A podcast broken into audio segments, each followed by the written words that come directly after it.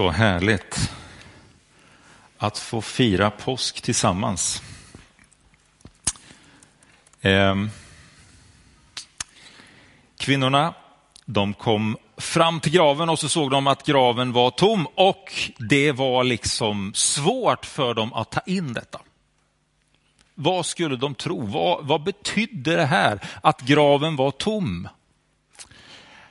Till sist så, så inser de ändå att ja, men det är nog någonting med det här.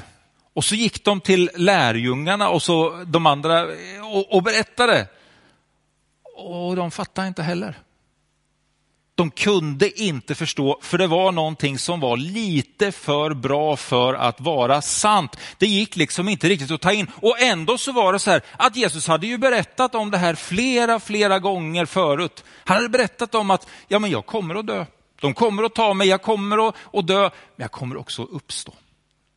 Men det var som att de kunde inte ta in det, de kunde inte förstå vidden av det. Och vem skulle kunna göra det? Det är lika orimligt då som det är idag att någon dör och sedan uppstår. Det var inte mer rimligt på den tiden för de människorna som levde då än vad det är för oss idag. Ändå så såg de detta med sina ögon och de förstod att någonting till sist då har hänt. Det här med för att grejer som är för bra för att vara sanna, de, de känner vi ju till. Du har ju fått mejlen där det står att du har fått ärva. Hur många pengar är det egentligen som du har fått ärva? 10 miljoner dollar eller någonting sånt där kanske? Från någon, eller det är någon som vill investera i ditt liv. Sån där mejl kommer ju och man vet att ja, men det där det är ju inte sant. Liksom. Eller också, ja men du, du har vunnit en stor vinst och du har inte ens köpt en lott. Liksom. Det är helt orimligt. E, en, en annan sak då som, som eh, ja, så riktigt orimligt är det väl inte, men, men det finns ett paket där, där det står varsågod, paketet är ditt. Och det är helt sant, så är det. Det är ditt paket, varsågod.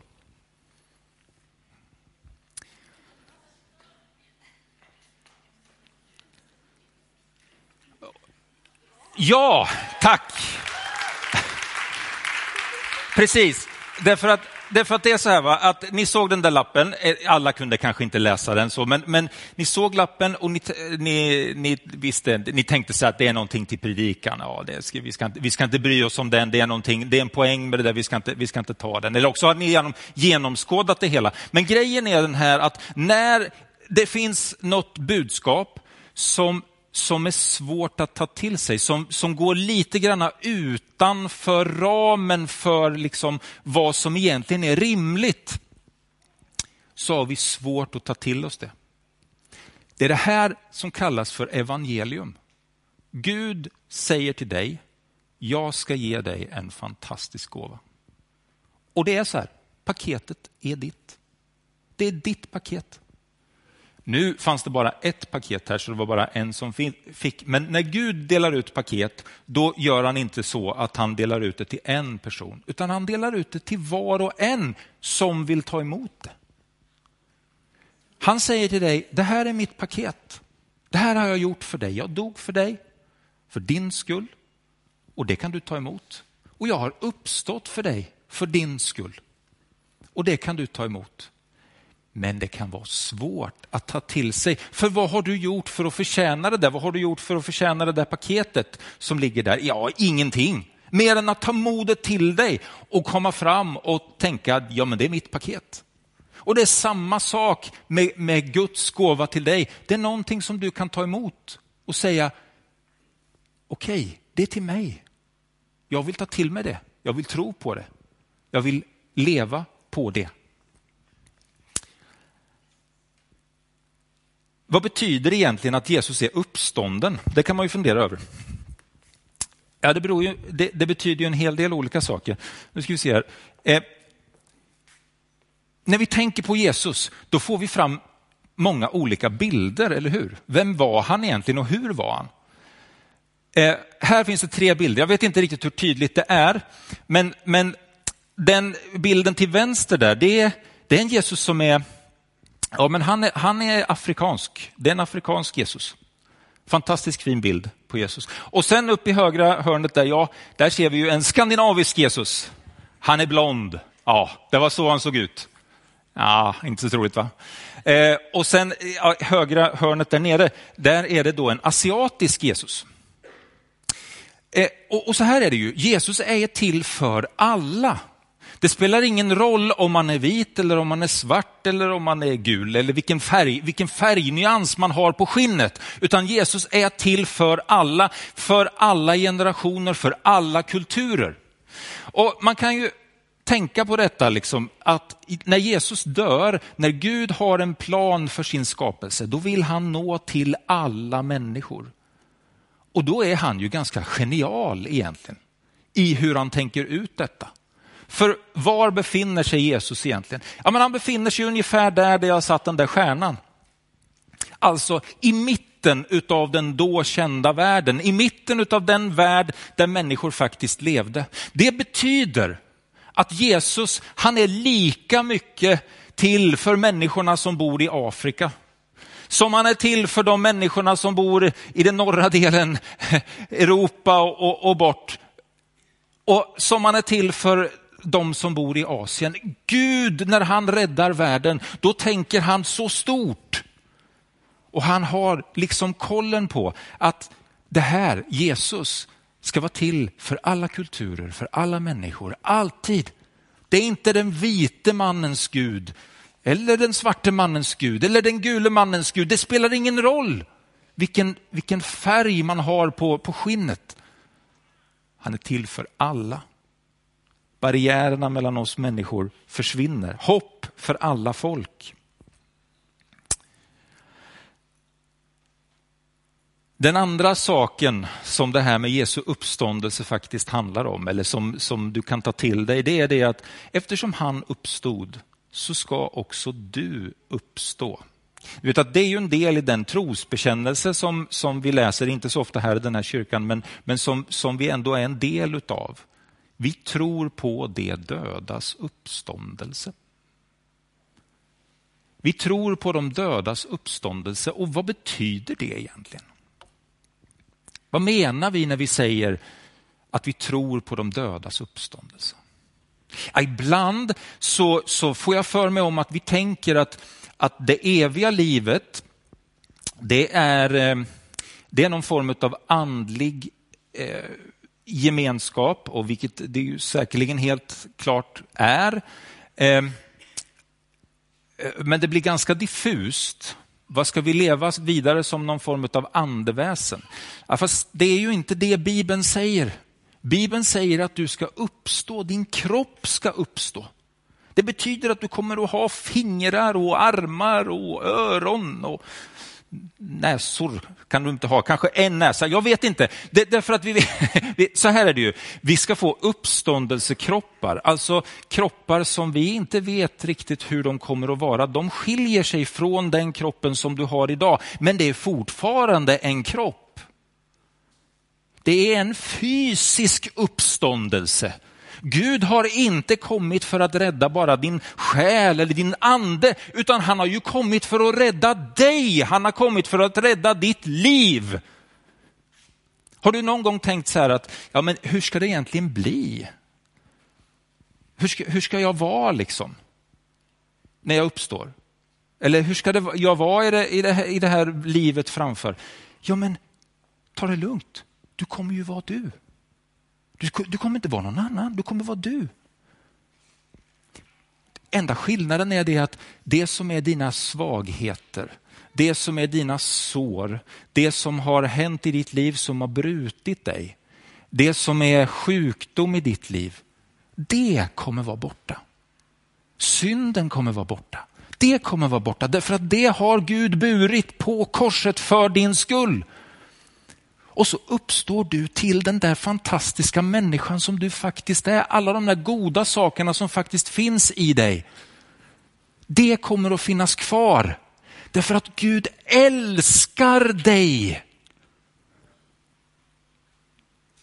Så mycket som ville dö på korset för att bära det som är fel och trasigt i ditt liv så att du ska kunna uppstå till ett evigt liv med honom. För det tredje så är uppståndelsen startskottet på, på Guds rike här och nu. Därför att när Jesus uppstår så förändras allt i grunden. Gud vinner en seger och så börjar Guds rike liksom att sippra ut i den här världen. Och du kan se Guds rike med dina ögon. Du kan ta emot Guds rike. Du kan se Guds rike i ett vänligt ansikte, i en kram, i någon som säger att ja, men du, jag, jag tänker på dig, jag ber för dig. Du kan se Guds rike i generositet, du kan se Guds rike i när en människa tar emot Jesus till frälsning. Du kan se Guds rike, hur det är bland de människor som tror på honom. Och då säger du kanske så här, ja, okej okay, va, men jag har nog sett de där kristna. Jag vet att de är inte så mycket bättre än någon annan. Nej, det är vi inte. Vi är inte så mycket bättre än någon annan. Vi, vi är definitivt inte bättre än den som inte har en tro. Men det finns någonting annat som vi har liksom lutat våra liv emot. Och det håller. Jesus som vi lutar våra liv emot, han håller. Tyvärr är det så att jag har stora brister. Så jag gör fortfarande ganska många saker som blir fel. Ja, så är det. Och det gör du också, du som sitter här och har en tro på Jesus Kristus. Så är det. Men det finns också någonting annat, någonting vackert som vi har fått ta emot utav honom. Någonting som har börjat i oss, ett nytt liv. Jag skulle vilja då säga att Alltså, om man tänker på framtiden för vår värld så är det ju en ganska dyster syn, eller hur? Eh, det finns otroligt mycket miljöorganisationer och allt detta som arbetar för att vår värld ska liksom klara sig. Och Det är en ganska dyster syn och vi vet vad vi behöver göra. Man behöver göra saker och ting för att den här världen ska må bra. Och vi vet att vi använder för mycket av de här resurserna som vi har. Och speciellt vi som är här i det här landet. Vi kan inte, vi kan inte säga liksom att vi är bättre än några andra. Nej, det är vi inte. Vi tillhör bovarna i det här. Därför att vi har mycket och vi tar mycket. Så är det. Eh, och det måste var och en av oss fundera över, hur ser det ut i mitt liv? Men du vet, Gud, han är den som startar den första miljörörelsen. Ja, visst, vet du, långt innan alla andra så har han en plan för hur den här världen ska kunna räddas.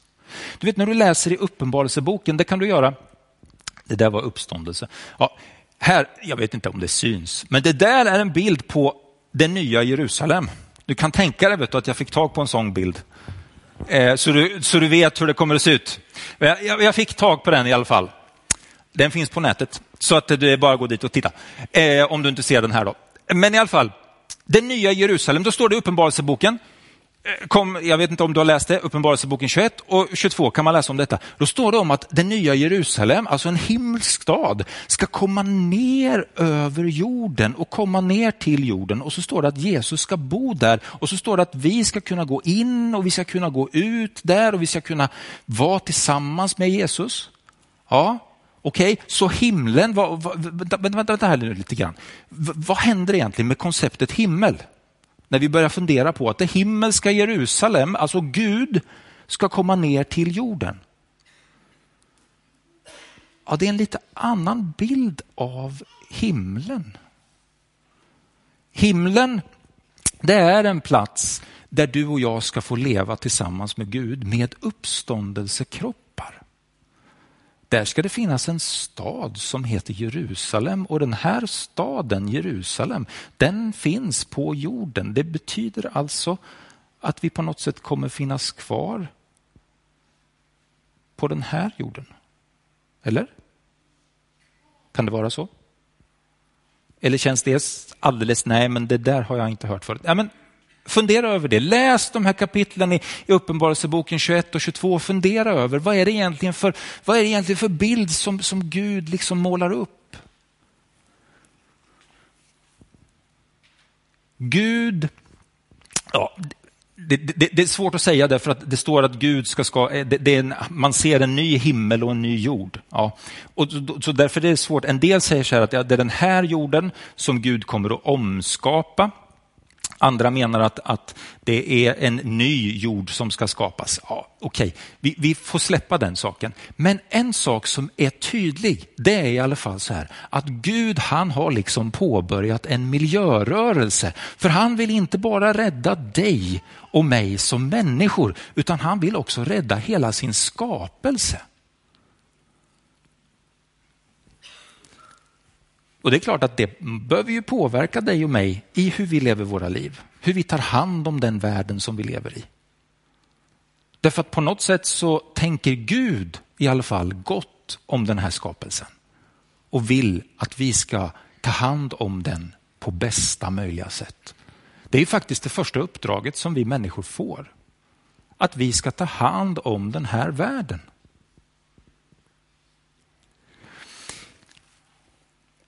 Paketet är ditt.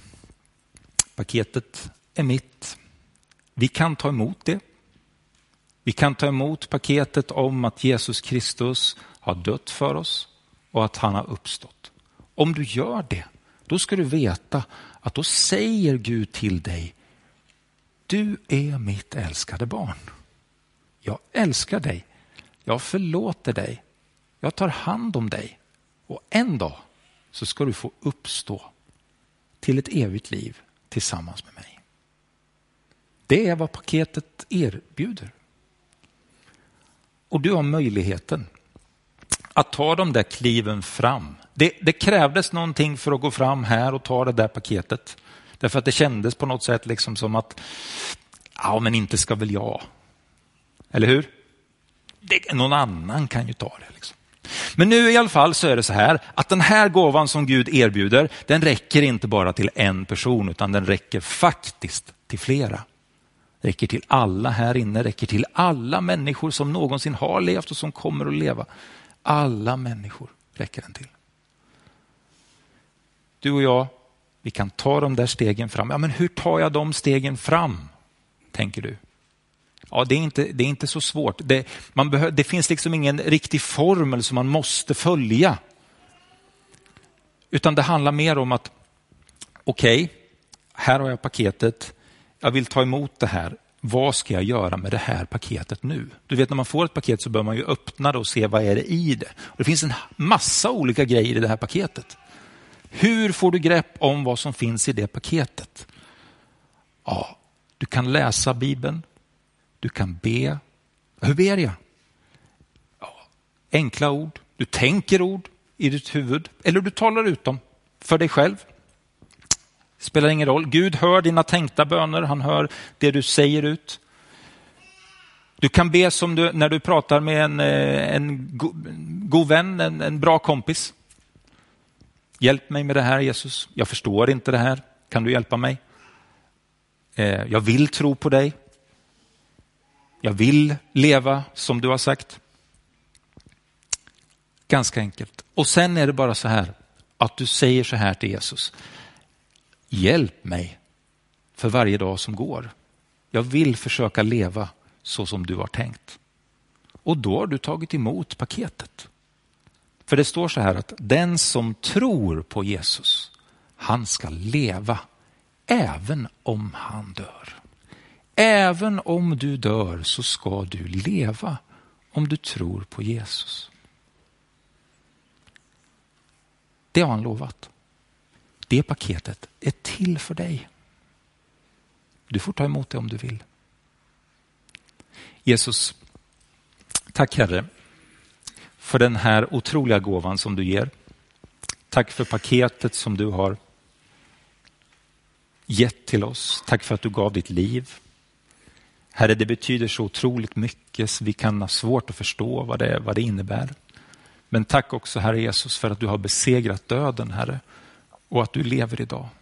Tack Herre Jesus för att vi får tro på dig och vi får komma till dig. Tack att du tar hand om oss var och en som är här idag Jesus och du vill oss bara väl.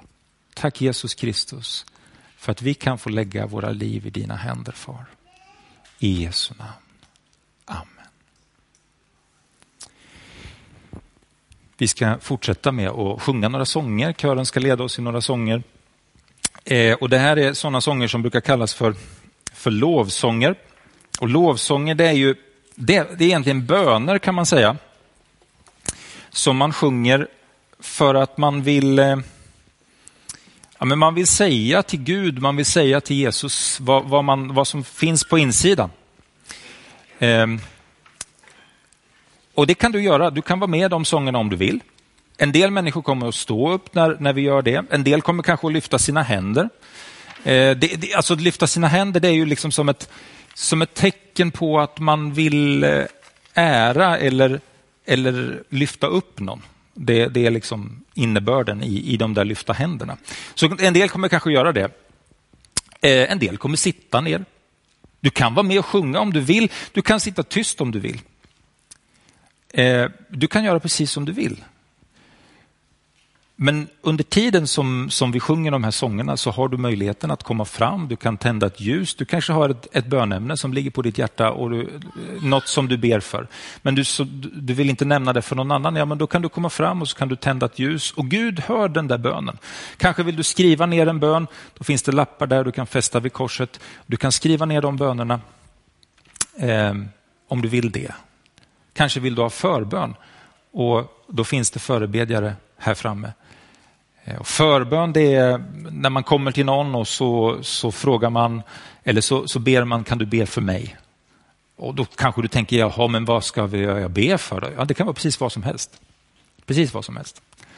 Eh, och de personerna som sitter där och ber för dig, de berättar inte det för någon annan vad du har sagt, utan det stannar hos dem.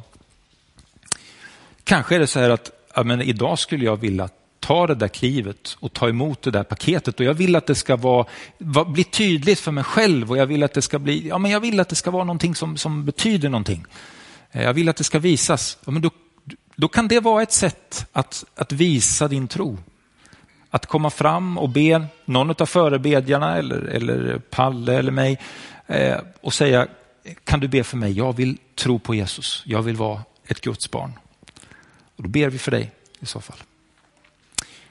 Välkomna fram eh, eller sitt kvar. Du gör vad du vill, eh, men du ska veta det att Gud älskar dig.